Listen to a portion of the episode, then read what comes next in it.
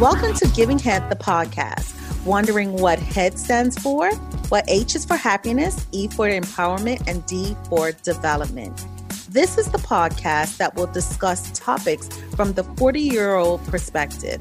This is where we will help to navigate you through this new chapter of your life.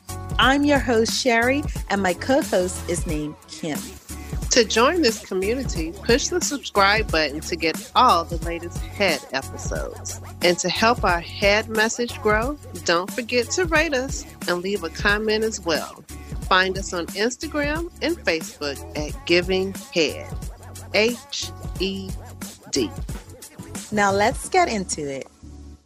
Hey, Head Tribe. Uh, welcome to another episode of Giving Head, the podcast. And for the month of February, we decided to highlight a few couples that are talking all about marriage, love, the ups, the downs, the ins, the outs, and all. Um, this particular couple I've known for mm, over 20 years.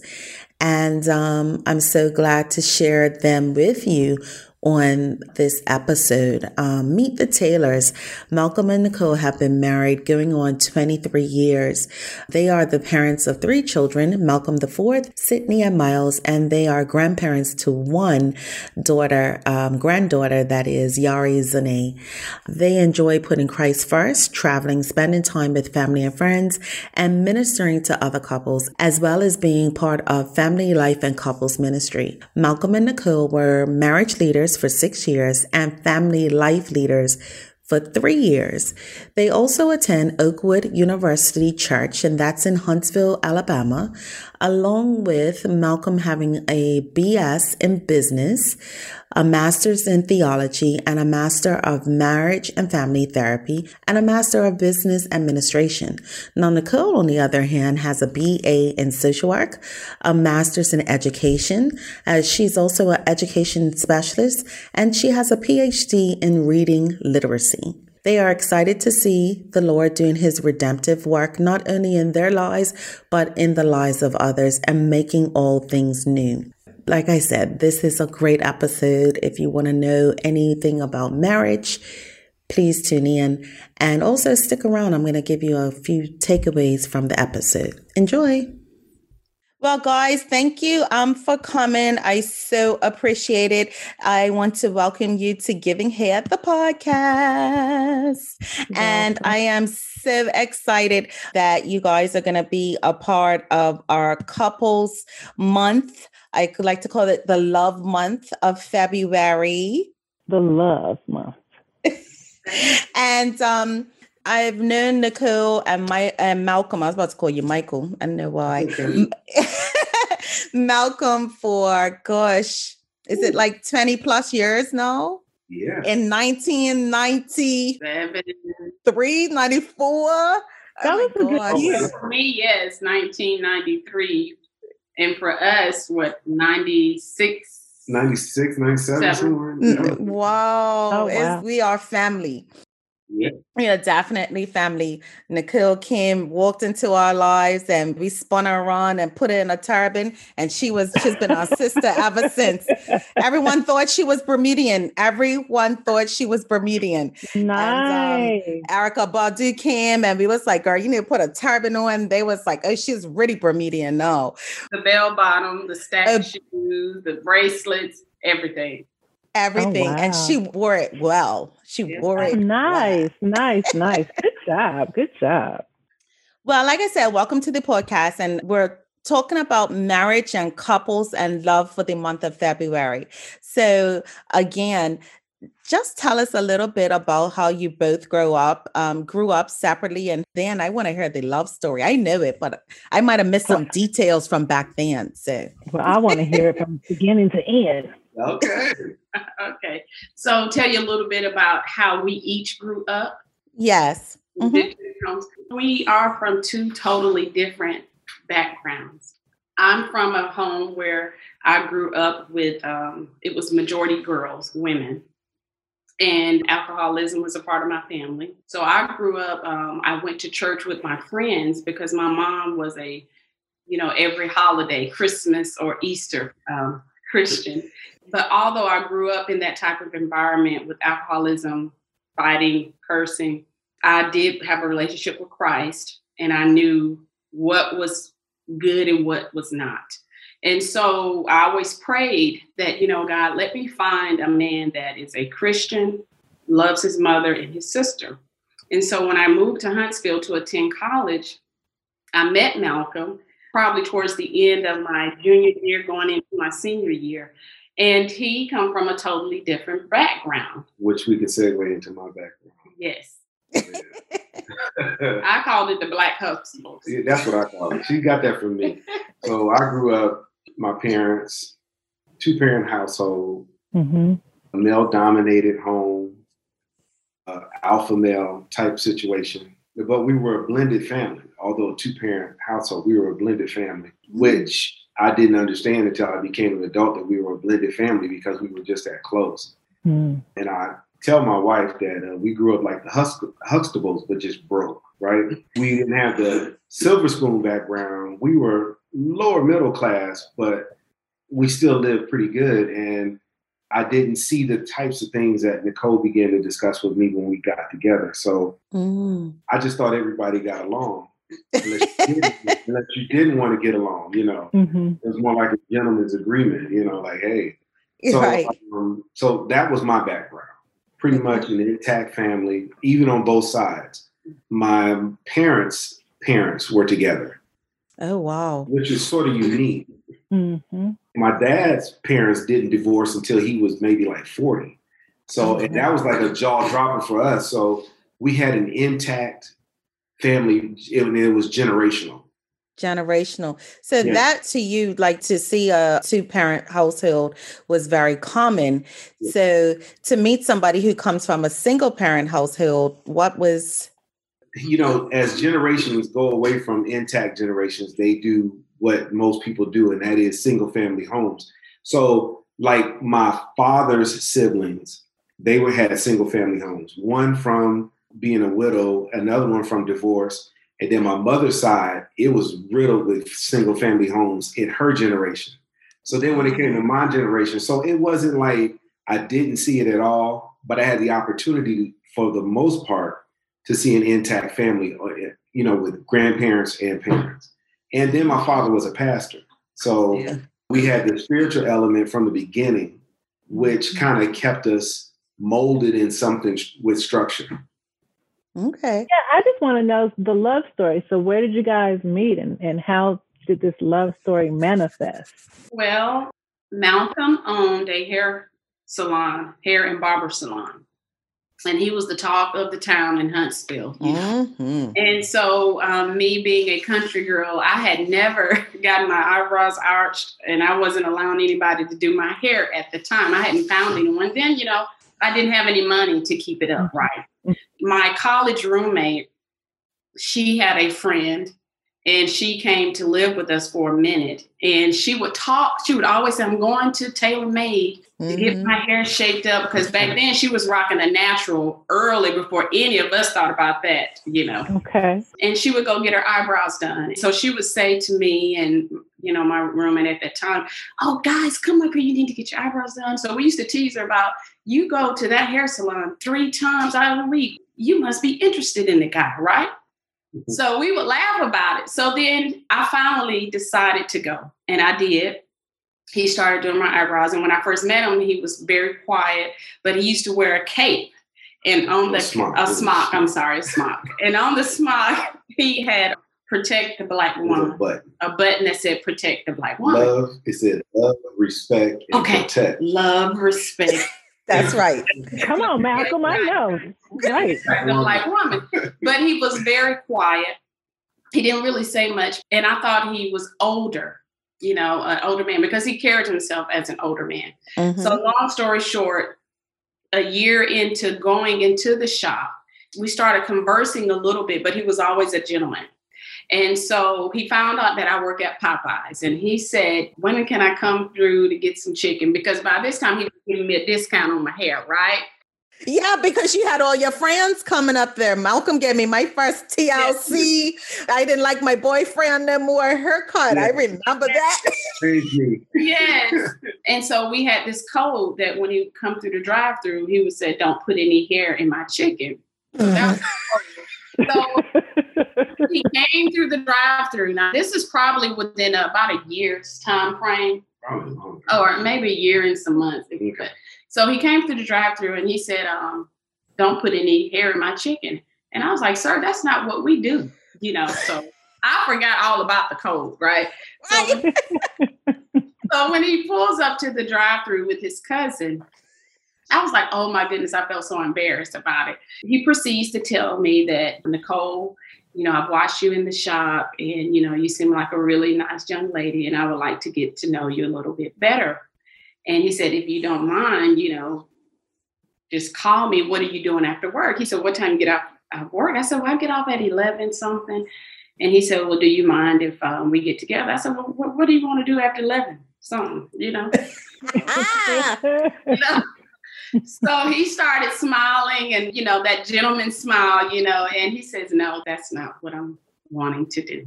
Mm-hmm. So he said, here's my number, and I'm going to leave it up to you to give me a call. Yes, Malcolm. Yes. You never did. That's and needless to say, and you know, you would think like, wow, that couple, they probably had this like, you know, net in the Alpines and you know, but no, it was really uneventful at the beginning, like because she never took me up on my offer. Uh, she never called me. Go ahead, Kim. I'm sorry, but I want to say, as she's telling this story, both of you guys are just smiling from ear to ear. Like I know the audience can't see this, but you know what's funny? I'll be honest, Kim.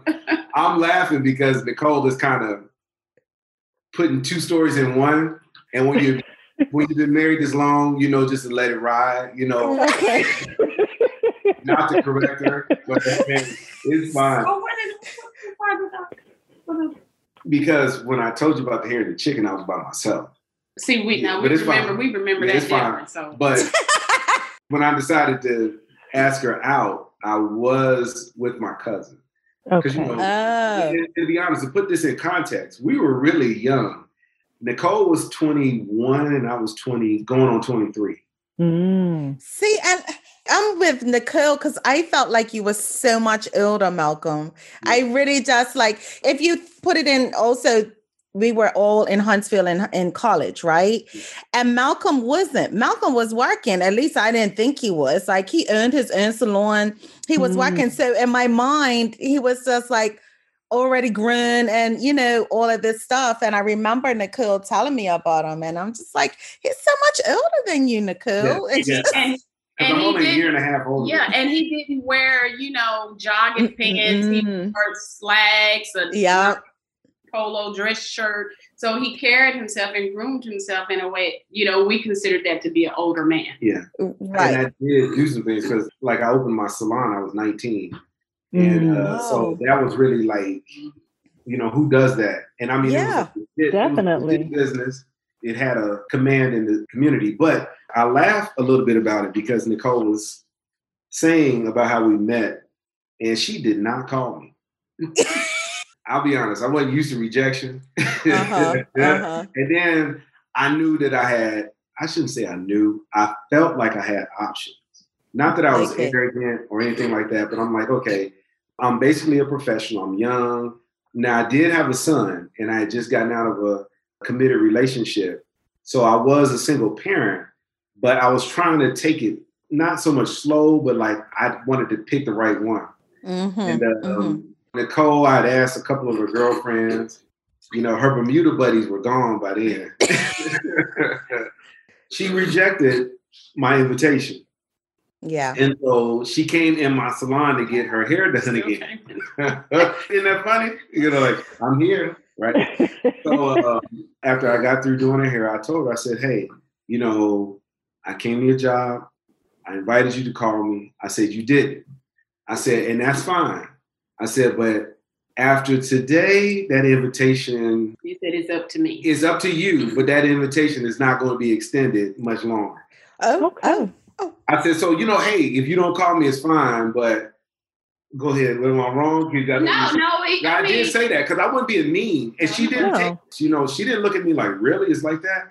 I just told her, "I'm like, look, if you don't, it's fine." That's beautiful because it probably shocked her in that sense because Sharon. Okay. Okay. okay. It didn't shock me, but you know, I too was in a relationship that was ending. Uh-huh. And so I wanted to be sure because I had been praying God the next relationship I really even at the age of what 21 22 I mm-hmm. really want this to be the last relationship, you know, to be the one you send me. Right. And, and gentlemen, I just didn't want to make any decisive decisions. I do remember some of those conversations, then Malcolm. I do remember some of that conversation. Yeah. Well, I wasn't privy to that. you know, those were long distance calls and letters. You wouldn't have known about that, right? I would be thinking about him, and I was interested in him, but I don't. I just didn't yet. So, and she had options too. So yeah, you know. Too. But the cute thing about it, she didn't tell me the evening that she did, uh, you know, accept my invitation. So she called me and she said, "Hey, I'm in the area. You told me where you live. I'll come by and we can talk." I was like, "Okay." My cousin is here, so when she came by, my cousin he eventually left because he was like, "Oh, you guys talking? Don't want to be a third wheel." And he knew who she was because I told him about her. Right. And the crazy thing about it is when Nicole came over to talk, she probably came over around eight o'clock in the evening. What time did she leave? I know, and I'll tell you, I'll be honest. She didn't leave until the next morning. Right? It wasn't sexual. We right. actually talked all night long. Night. Oh, don't you just love that that I new do. love? We talked the whole night, and you know, we do say some things that's not necessarily real true. Like Nicole was like, "Oh, I stay up all night," you know, because I was a night owl then, which she didn't really stay up all night. You know, she kind of shut it down earlier, but we stayed up that whole night talking, and it was cute. Was it cute. was cute. Oh, and what was it that during that courtship that said to you, for both of you, that this is the person that I want to move forward with through life? Well, when I left his apartment that night, I oh. truly, I no, seriously, that well, that morning, I'm sorry. I knew honestly, just from the conversation, his morals, his values, and us just talking, I said, God, this is the person. Wow. This is the person. And from that, well, you go ahead and answer. For me, I had that premonition, right? But men, mm-hmm. we tend to run away from that total commitment. I'm 23. You know, right. A, another committed relationship, and I right. I wanted to kind of stay in a monogamous relationship, but I still wanted mm-hmm. to feel like I was single. Right. So I really enjoyed her company. I said I like her conversation, you know, everything about her, but I didn't want to totally commit. Mm. But I wanted to be committed, but I I didn't want to totally commit. So okay. I wanted her to be mine and no one else's. but I wanted to be able I wanted to still be able to act like I was single, right? Wow. So, although I, that wasn't any pressure then because we hadn't officially called ourselves anything yet. But isn't that just the normal? That's normal with every couple that starts out. Like both of you is like we like each other, we want to be with each other, but we don't want to cut off the options just in case. Like no one is like um fully committed so much because you're scared of losing yourselves and losing options.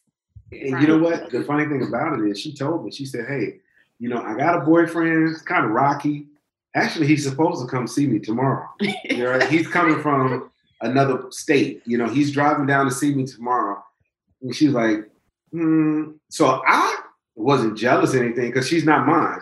Right. But the crazy thing about it, because we stayed up all night talking, when you know, this is back before cell phones, you know, pages were cool. But she called me the next day when she got back to her apartment. She said, you know what? It's kind of funny. My boyfriend called me all night long. And he was like, Oh, mm. you must have somebody else. I'm not coming. And that was a blessing, really, because since he didn't come, she said, "Well, what are you doing today?" Because you know we stayed up all night. So she's like, "Hey, we can hook back up. So what are you doing today?" And, and I told the then soon to be ex, "Well, you don't have to worry about ever coming." Oh, nice. Yeah. You know, I had him. So then, I mean, honestly, we hooked up every day. I mean, we just yeah. hung out every never day apart, from that point on until wow. you know, yeah, today. Until today, but of course, when we got to know each other better, it was some rocky points. Yeah, sounds like you guys were both very mature early on in your own separate lives at the moment, right? Because you said, Malcolm, that you were a single father at 23. I was a single father actually at 20 at 20 yes. and responsible you had your barbershop different things like that and nicole you had your head on straight at a young age and you knew you know lord i want a mate and i don't want to just kind of continue to date and even your approach it just sounds like both of you guys were so mature in your early 20s and mm-hmm. that's not common you know for most 20 year olds. So well, kudos I would say the part Nicole kind of left out with her family too is that she's the oldest and has two younger, two, right? Three. Two, three younger sisters. And it's a little bit of an age gap, but she was definitely the mothering role okay. in that in that sibling group as well. Mm-hmm. So a lot of her maturity, I think, came from being that person and that role in her family as well. Correct. And it's you know her her mom kind of grew up a lot uh, grew up together, so that I think the maturity level with the both of her and Malcolm, from what I've seen, is where that stems for Nicole as well. You know, and correct me if I'm wrong, Nick. Nick. No, no, you're correct in everything that you said.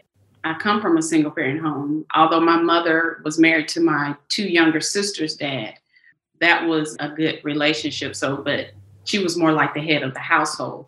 So a lot of responsibilities I took on too to help my mom as a single mom and as an older sister. Mm-hmm. Mm-hmm. We know that we want each other. We want to be with each other. This is the person I'm going to spend the rest of my life with.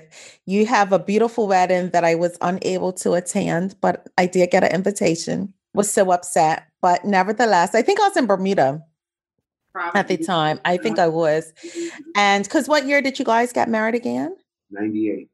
98. Yeah. I was saving up to go do my master, so I know I definitely could.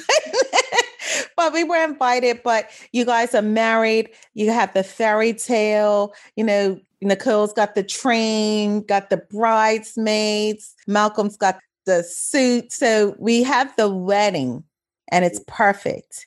Mm-hmm. Tell us about the marriage, because oh. that's two different things. Yeah, I'll start on that. So I love it. Love it. Yeah. So we're dating. We're having a really good time. Of course, you know, we're human, ups and downs. The dynamic is this, and you kind of hit on it a little bit, Sherry. Nicole is firstborn. Mm-hmm. I'm the youngest. Nicole is from a female dominated household. I'm from a male dominated household. Mm-hmm. So then I bring my alpha male personality and her alpha female personality. And while we're dating, it's fine. Everything was cool. And then there was a lot of things about Nicole that she didn't tell me. Oh. Um, Meaning pertaining to yes, family. okay. I knew everything about her mm-hmm. up until the point of what was her family dynamic. She didn't share that with me. Mm. Although I had met her family, but I saw a different picture of her family. You know, it's almost like they changed everything for me yeah. So, wedding, we get married. Let's say when we were dating, we were flying like birds and we're at 20,000 feet. But when we got married, it was a nosedive. Wow. Mm-hmm. Yes. And that nosedive was reality, right? Yeah. Mm-hmm. So to kind of tell you about my background now, we're both college professors and I'm a counselor now. And I tell my students, because I teach a marriage and family class, we marry expectation mm-hmm. or our dreams and we divorce reality. Yeah. Right? That was beautiful, Malcolm. Yeah, we divorce reality. So, first year in, it was real rocky. I mean, simple things. Nicole's like, so you leave hair in the shower? You know, you got a problem with putting the toilet seat down? Because you know, we didn't live together, right? Right. Well, she had these problems that men just normally do because mm-hmm. she didn't have a man full time in the household. And mm-hmm. remember, she's an alpha female, so she doesn't have a problem telling a male what's like. There's no filter. But Nicole's a very strong black woman. It says no filter. It's yes. her like you know. It's no like. Oh, do you know that the hair that comes out of your head, like it's in the shower? Mm-hmm. That's not Nicole. Yes, and see, I grew up in a household where my mom would come in and say, oh, "Let me clean up behind these men." Yes. Right. Mm. So she did everything. Yes. Yeah. Everything. Okay. So and I was a mama's boy too. I was all man, but a mama's boy. I would do the manly things if Nicole says something. No, we're not going to do that. But in marriage, when we were dating, it was kind of cool. She worked with it, but when we got married, it was like, no, I think I changed my attitude with your maleness. Yes. And uh, I'm not with that anymore, Malcolm. We were rubbing when we first got married. And uh, she started buying these self help books for marriage. I mean, it was really just that bad. Mm. It was so bad, she would read them to me because mm. she knew I wouldn't read it. So she was like, hey, I read this, let me read it to you. Mm-hmm. And so I read you. And so my godmother had sent me those books. It came, or I was reading to him one day, and it was this quote that said that women change, we grow into our own, and men typically stay the same. And I was like, wow, and the quote it. was women marry men expecting that what's bad about them will change or what mm-hmm. you guys like will change. And men marry women expecting that what I like about that woman will stay the same. Oh. And the total opposite. Right. Mm-hmm. Man normally stays the same, and you women we are grow. like butterflies. Right. Y'all, y'all, y'all go through a metamorphosis every five years, you know. Maybe three. you're right. You could give me that two to five year window where you guys change. Yeah. 12 months, but you guys change more so than we do. Right. And I used to fuss about that. And one day she looked at me and she said, I grew up. I used to say, You don't do this, you don't do that like you used to. And then she yeah. just looked at me. She said, I grew up. Mm. like I grew up. you know, in all honesty, it's two people coming together, getting to know one another. Because when you're dating, it's totally different when you get mm-hmm. married. I mean, it just mm-hmm. seems like the dynamics changes, you know. Mm-hmm. So for me, I was growing into a woman mm-hmm. trying to adopt to still going to adapt to going to school full time, um, being married full time. We didn't have any kids other than my I'm a bonus mom. When he would be with us, trying to do an activity if I wanted to do an activity, just managing all those things. And you know, when you get married, you you have women. We tend to have this picture in our head, and we mm-hmm. that's what we see. And mm-hmm. so when it doesn't come to fruition, we're like, this is not the fairy tale that I thought. You know, it's all of these responsibilities and having to balance those responsibilities with mm-hmm. work and then we were young. I mean, yeah. We young. But let me tell you, let me tell you the funny Malcolm, right? Then probably uh-huh. get in trouble. Let me tell you, Nicole's like, what is she about to say? so I remember when you guys got married, and I remember coming to talking to Nicole here and there and stuff. And it's like, Nicole's like, ah, I just didn't know about this shit. I just didn't know. I mean, all I want is a Heineken. Like, I just want one drink. Like, I just want to have a little drink. And Malcolm doesn't like me to, uh, and I don't even drink like that. But I just, you know, I like a Heineken, a nice cool one, right? you remember that, Nicole? Right?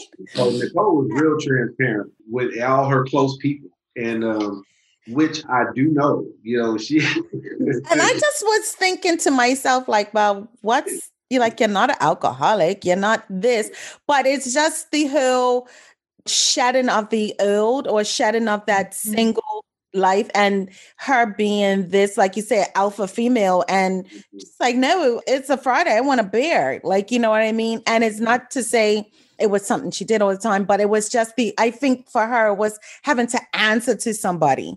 Mm-hmm. And it wasn't so much answering what we know now, it was out of consideration. You know what I mean? Mm-hmm. Mm-hmm. Yeah, and you know, I guess what you're saying, and to help your podcast listeners, now I'm 26 and she's 24 when we 1st mm-hmm. get married. Right? Yeah. Mm-hmm. So we're still kids. Yeah, definitely. Me, my mindset is okay, because we really had a lot of fun when we dated. We didn't go to nightclubs so much together, but we would go to bars and chill, mm-hmm. right? But when we got married, this is my mindset. Yeah. Now we have to have structure, right? Uh-huh. So drinking has to have its place. Like yes. when we were dating, if you felt like it on a Tuesday, that's cool. Because we were both kind of in the college mindset. Mm-hmm. But for me, when it came to marriage, now if we have kids around, we have to structure it, you know. And but for Nicole, it wasn't like that. It was like I got the structure and I wouldn't do something like that. Mm-hmm. And you mm-hmm. just have to trust me, right? So that's where we were like rubbing. So like my mindset was more of a I'm trying to be her boss or her dad. Mm. But it was a picture I had in my mind, and it was a picture she had in her mind. Mm-hmm. Right, right. And when you come from a single parent household, as Nicole did, yeah. then you know it's like I'm not looking for my dad, but your dad comes about, or you become dad in some type of way, as far as what you can see, you know, what you may portray. Mm-hmm.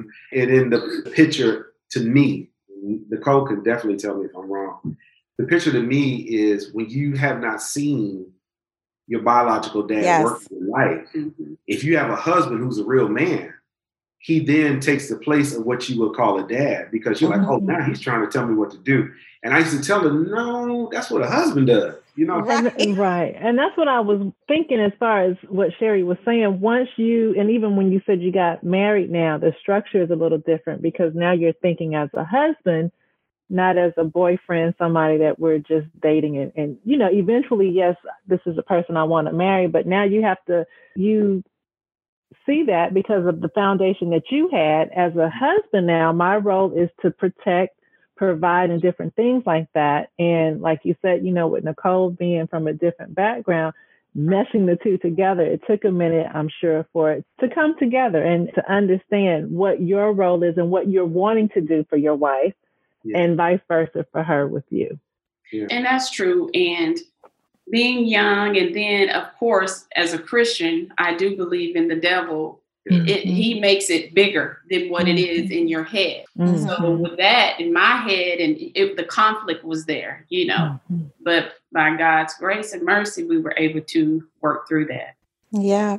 And then, so take us through your marriage, you're working these things out, and how are you able to work through them together to get to where you possibly are now? To be very transparent, there will be days we didn't talk for few days, four days, maybe a week.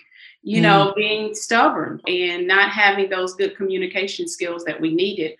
But with our church, we decided to join the couples ministry. Mm-hmm. And at first, you know, we didn't want to join because we felt like it was older couples. Oh, what do they know? You know that's what we're thinking. and then you think about, I don't want anybody in my business. But, business. you know, they kept asking us to join. And when we started really having problems, we both agreed, like, hey, let's join. Mm-hmm. So we mm-hmm. did join, and it was one of the best decisions that we ever made. Mm-hmm. And then one day, you know, we sat down and we prayed and he said to me that he was going to really, although he was the man of the house, but spiritual, spiritual mm-hmm. leader, you know, mm-hmm. doing some things differently. And then I also had to say to myself, start watching what I say, how I say it. And both of us just coming together in terms of let's communicate better and really start praying together. We did, we start praying together and just putting God first in our lives. Mm-hmm. And honestly, that's what we contribute to us making it to where we are now.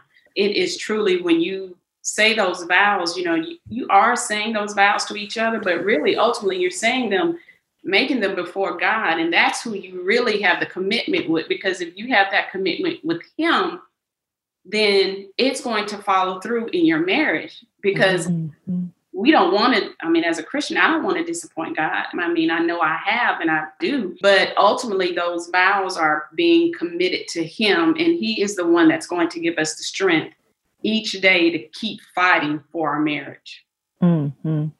I was going to ask, what year marriage was this where you guys, like you said, you know, he made the decision to fully become the head, spiritual head of the household, and you made those changes. What year marriage was that? You know, because you always hear mm, the first year is, you know, the honeymoon stage and things like that. And then, you know, year five to seven, whew, if you make it over that seven year mark, you're winning. So we were kind of against the grain because we got married in 98 and problems started if we really are honest with each other in 98 you know? Mm. so we didn't have that honeymoon phase where we were in this bliss and nicole used to say well we experienced that when we were dating the honeymoon phase right?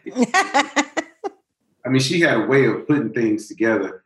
So like when she started bringing these self-help books to me this is like a year in two oh, years. Wow. wow. And so to give you that timeline, so closer to our third year in, we met each other in the living room. We said, hey, let's have a conversation. And we did it like people who are in business together. Do you want to stay together?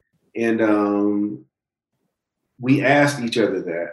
Mm-hmm. And we agreed to stay together because we were going to like go our separate ways. We didn't have children mm-hmm. with children between us. Mm-hmm. Um, we didn't have like a bunch of possessions. I mean, we're still not even 30 yet. Mm-hmm. So it was easy to walk away from each other, especially we were disgruntled in our own way.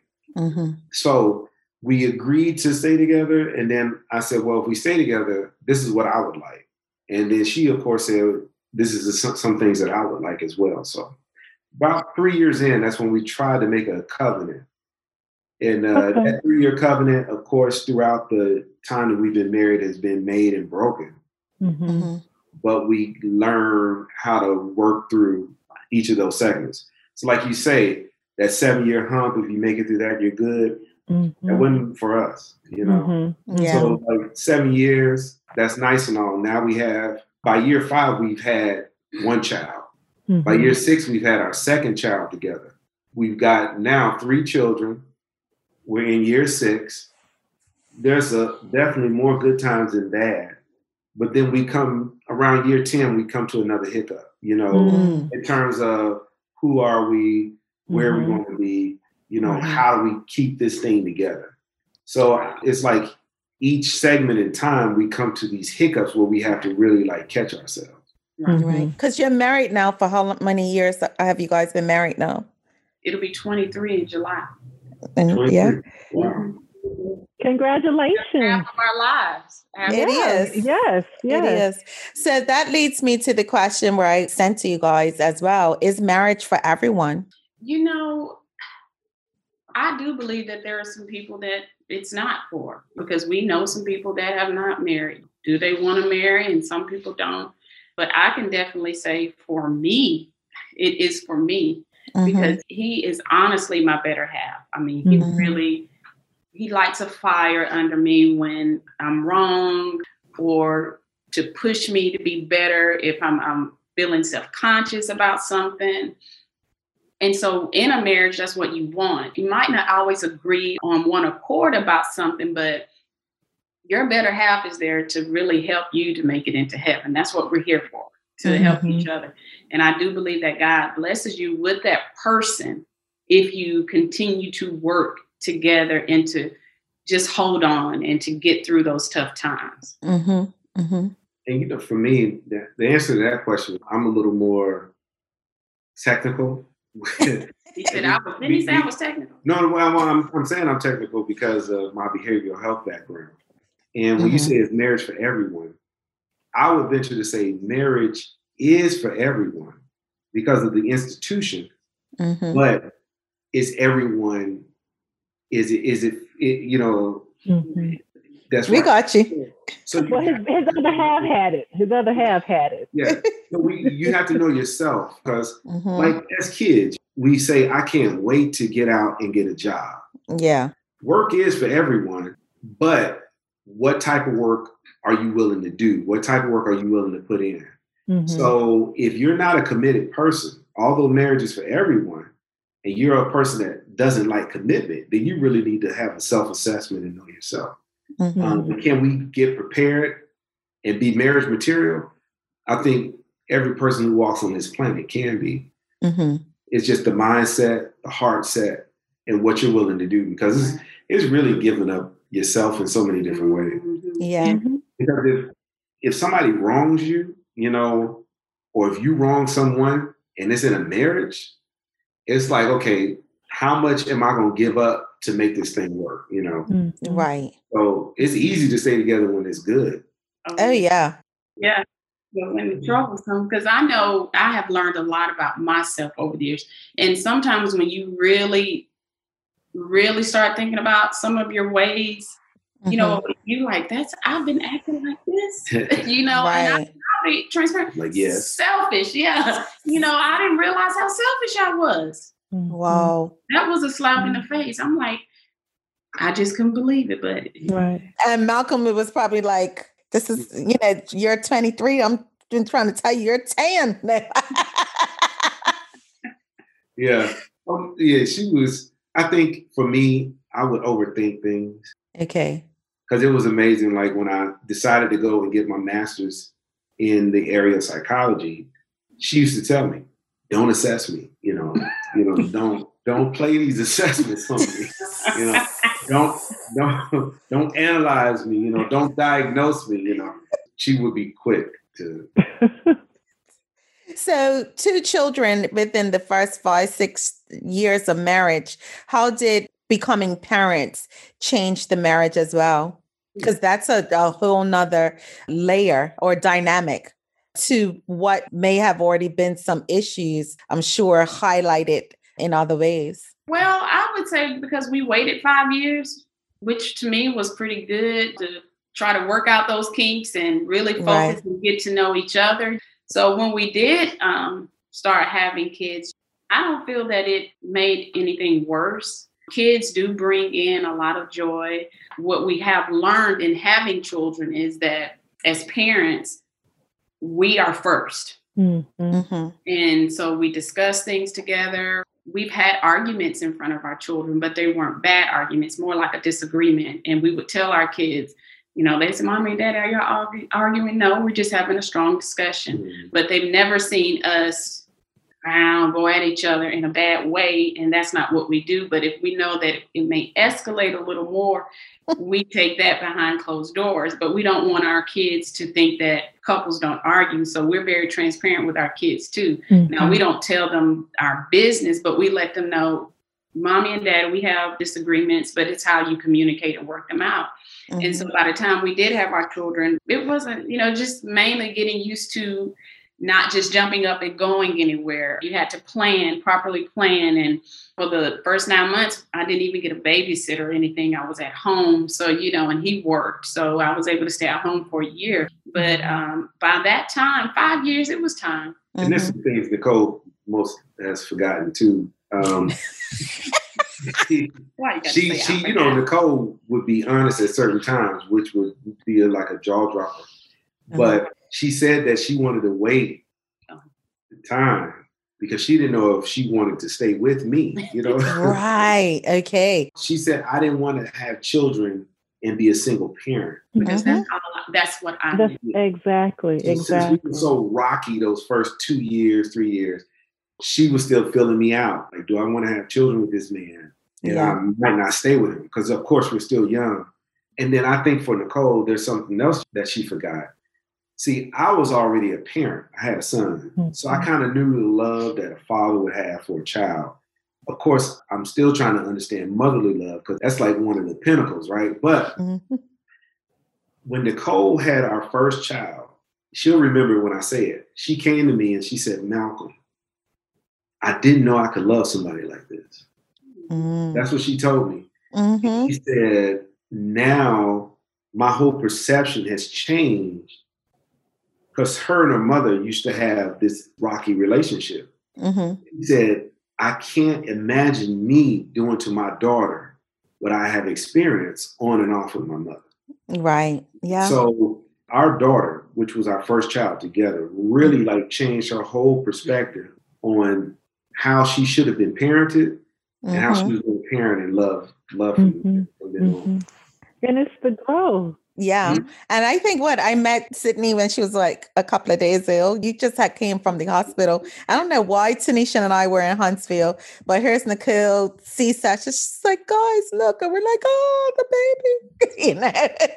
and we were so excited for you guys like the fact that you you you had this baby and that again not knowing everything that transpired prior to that mm-hmm. but was so excited that your family was growing. How was it when your son came about? Because we're just getting in a groove and i think he came maybe a year a year or so later. Oh well that was I, that was a cute no. situation. That was i know i know. Look, Nicole's like, no. I had said, okay, we had Sydney, I'll wait about two years. But then I was like, mm, I don't, I was probably not going to have another one, to be honest with you. Mm-hmm. But that's not what the Lord wanted. Eight months, Sydney was eight months when I found out I was pregnant with my son. I was, at first, I was so sick. I said, I, I remember. Like, I woke up. It was. I was like, "That's what married people do, right?" it was one o'clock in the morning, and see, I had I was breastfeeding, and the doctor had given me these birth control pills that you can take while breastfeeding, and mm-hmm. I kept mm-hmm. saying, "I'm gonna take them. I'm gonna take them." That didn't happen, and then the, the one slip up. One o'clock in the morning, I take a pregnancy test because my monthly is one day late. I'm never late.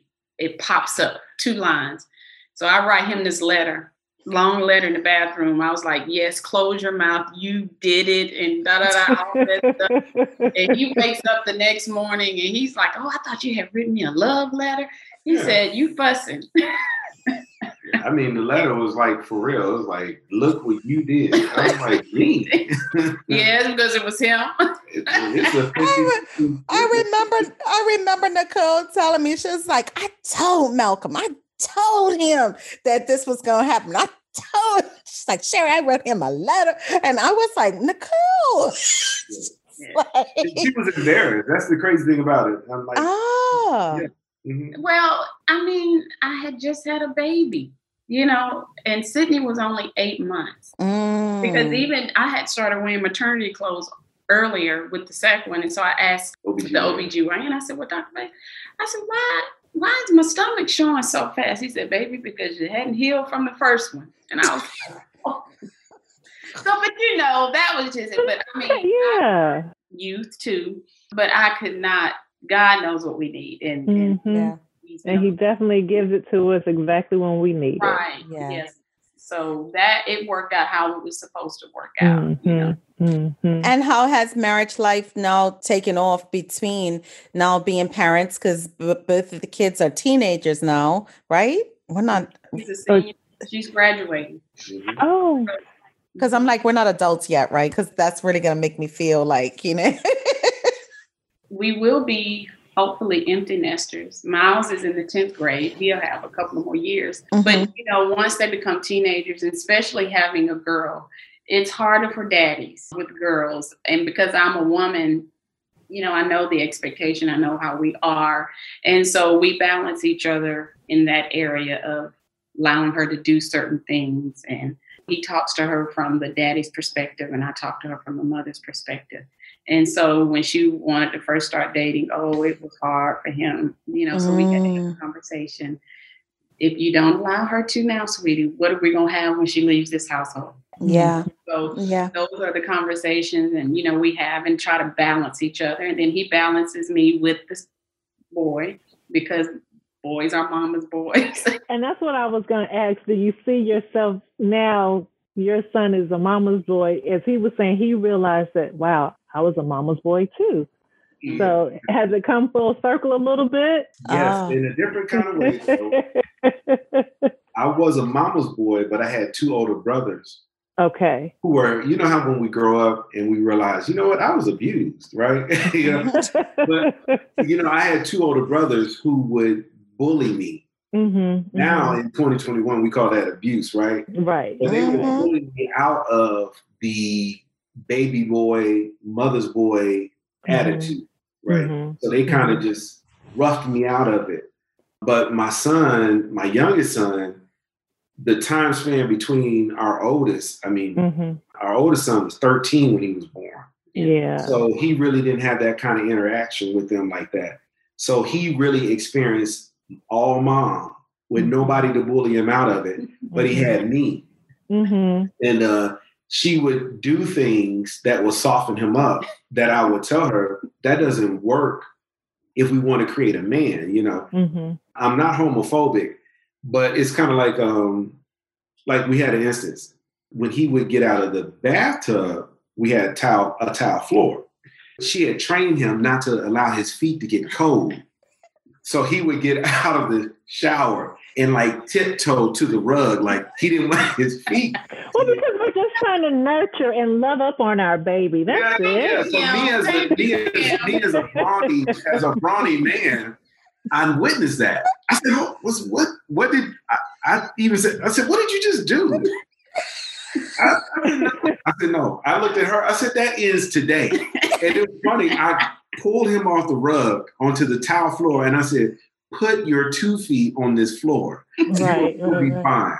Right. So we had those types of experiences because she would try to pour in the softer side of things. Yeah. Mm-hmm. And I would try to push in the brawny things. right. So well, it's a balance it because he balances me with the boy and I balance mm-hmm. him with our daughter because exactly. I'm harder on her than he is, and he's harder on our son than I am. Mm-hmm. So, and I was going to ask if that's the case too with you being like you said, you kind of had to raise your siblings, and then as a woman, we know we raise our daughters to be independent, right?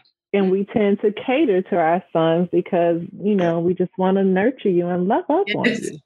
Well, and then not having any sons in your rearing as well, boys, mm-hmm. Nicole, for you, you know what I mean? So it was straight just well, it could have been either way. You could either have gone all the way to the left and been like, you need to be real hard, or you could have been that nurturing side, which you did flip it.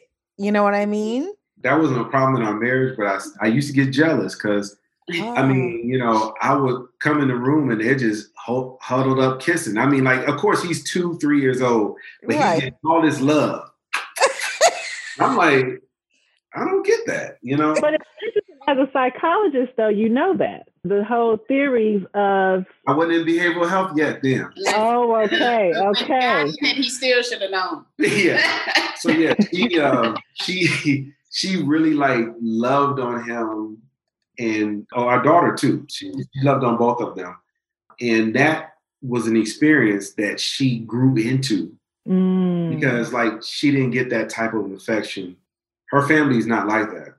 And um, we say we love each other, but we're not yeah, touchy feely. And he comes from mm-hmm. a household, oh, a family where the guys are touching and rubbing. I'm yeah, like, oh. yeah, we're touching. So I had to learn because that's his love language. Mm-hmm. Love language mm-hmm. is quality time and touching and affection. At first, it was hard because like she'd have to work at it. I had to work at it and be like, you know, I mean, I really had to be very intentional. Intentional. Mm-hmm. But he understood that at first it bothered him, but then he realized she didn't come from a family like that. So although it was, it seemed, you know, intentional, not really natural, he mm-hmm. accepted that until one day it became very natural.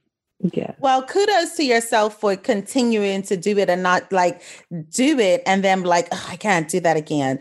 But pushing yourself and staying intentional each time and having a partner that received it and was like, okay. And then I'm sure one day it was just like, she's just like that. And it's funny because I don't remember that being, and was it just towards males or what? I don't remember that you being that type of way with us back in that day because Bermudians are very huggy, come over here, we're very like welcoming. Like I said, Nicole was instantly Bermudian and she was immersed into families that she never had before. You know what I mean? So I don't remember you being like that.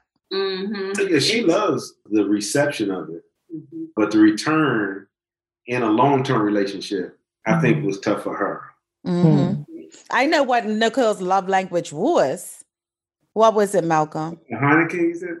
No. no. it's it's in those lines. Nicole loves food.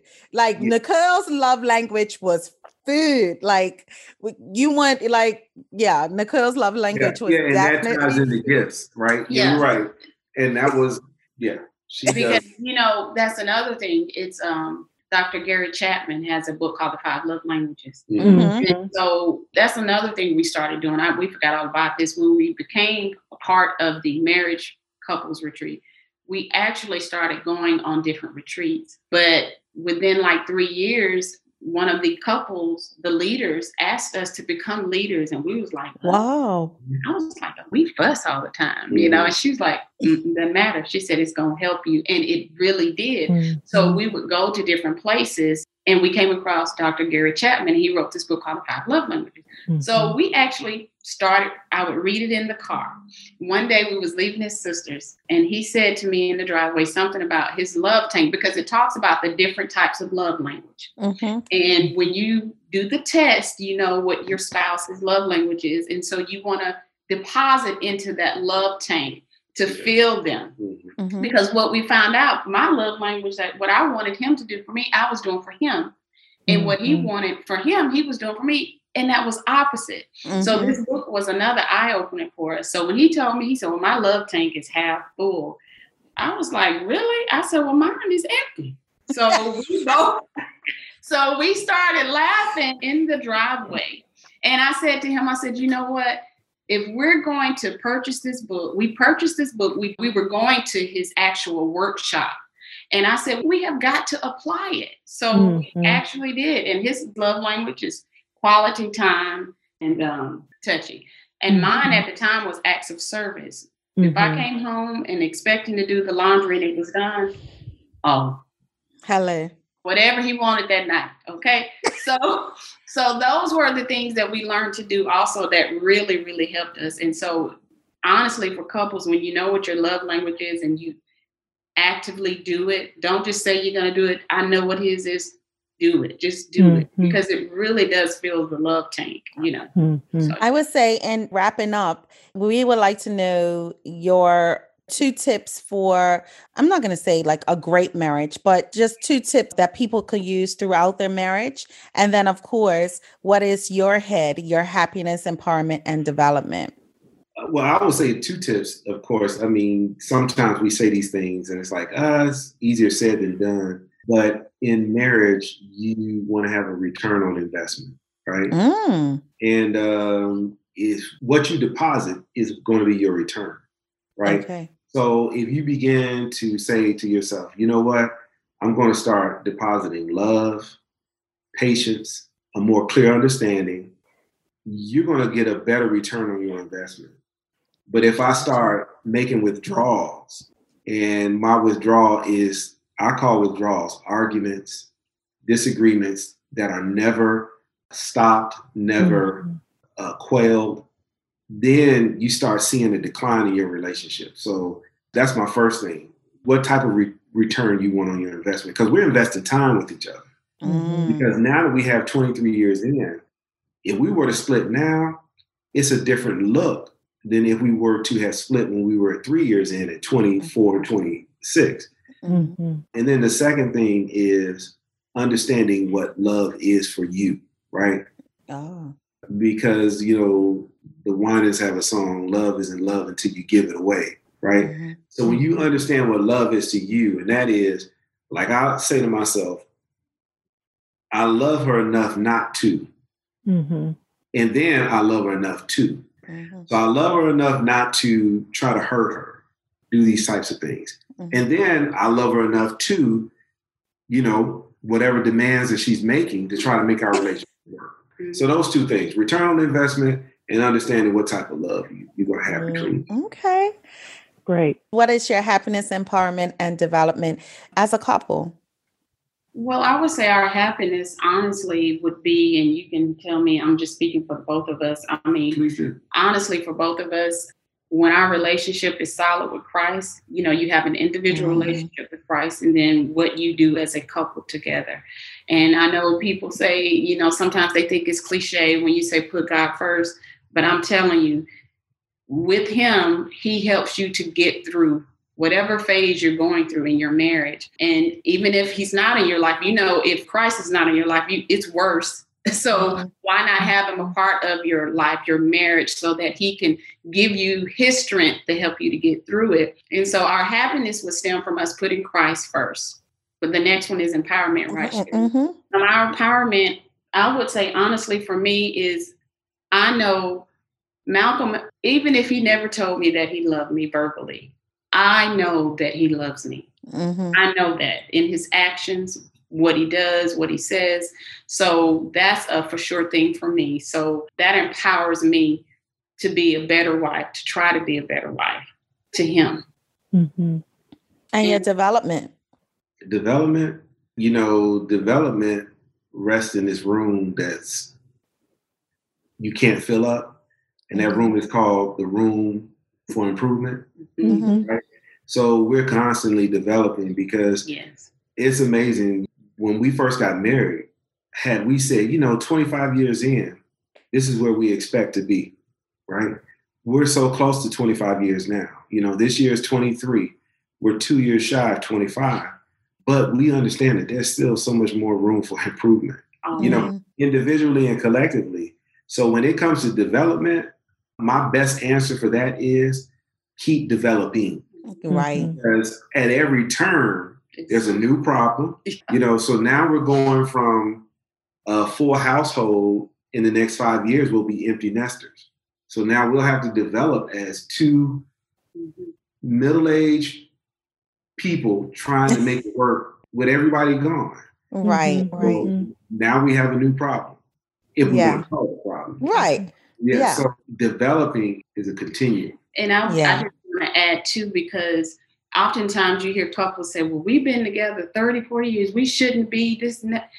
You are always continuously growing. And sometimes I can say something, tell Malcolm something. He's like, you know what? You've never shared that story with me. Mm-hmm. I didn't know that. So you're still learning things about each other as well. So you never want to get to a place where you feel that, oh, I got this thing. And mm-hmm you know, just like on your job where you feel like you don't need any more professional development, you know it all. That's not true in America. Mm-hmm. You are constantly growing, developing, something new has happened. But the one thing that we have learned, and we do know that whatever comes your way, our way, we've made a vow to get through it, to stick it mm-hmm. out because it's easy to just say bye. I mean, it really mm-hmm. is. It's easy to just say, I'm done.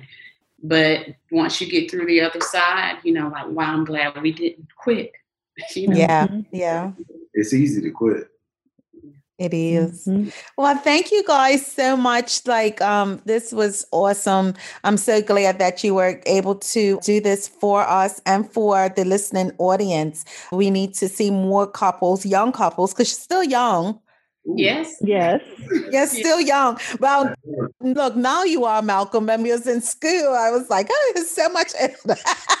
I know. But you guys still look fabulous. I always look, I'm just like, God, they look like they're aging backwards. So that's wonderful. But thank you so much. And um, really appreciate you guys for doing this. Yes. Thank you. It was a pleasure meeting you both. Thank you for sharing your story and just empowering myself and other people and the listeners, like Sherry says, in regards of that journey of life and knowing yourself and being committed to yourself and also growing together. So thank you for showing us and telling us your story, your love story from the beginning, the middle, and the future. I can't wait to do a recap. Yes. So thank you so much for sharing with us. It's been a pleasure.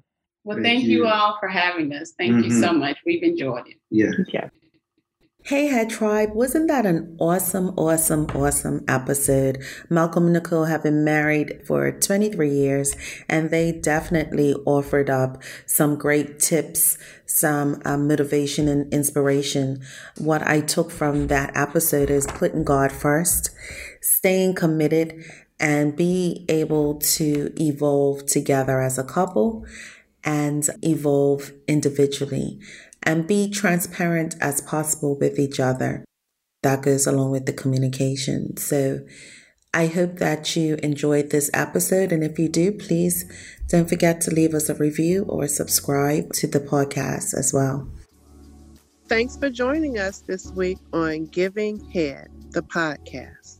And make sure you check us out on Instagram and Facebook for more information on this head episode. And as always, subscribe to the show to catch every new head episode and leave us a review so we can continue to bring you that good head. See you next time. Ciao for now. Bye.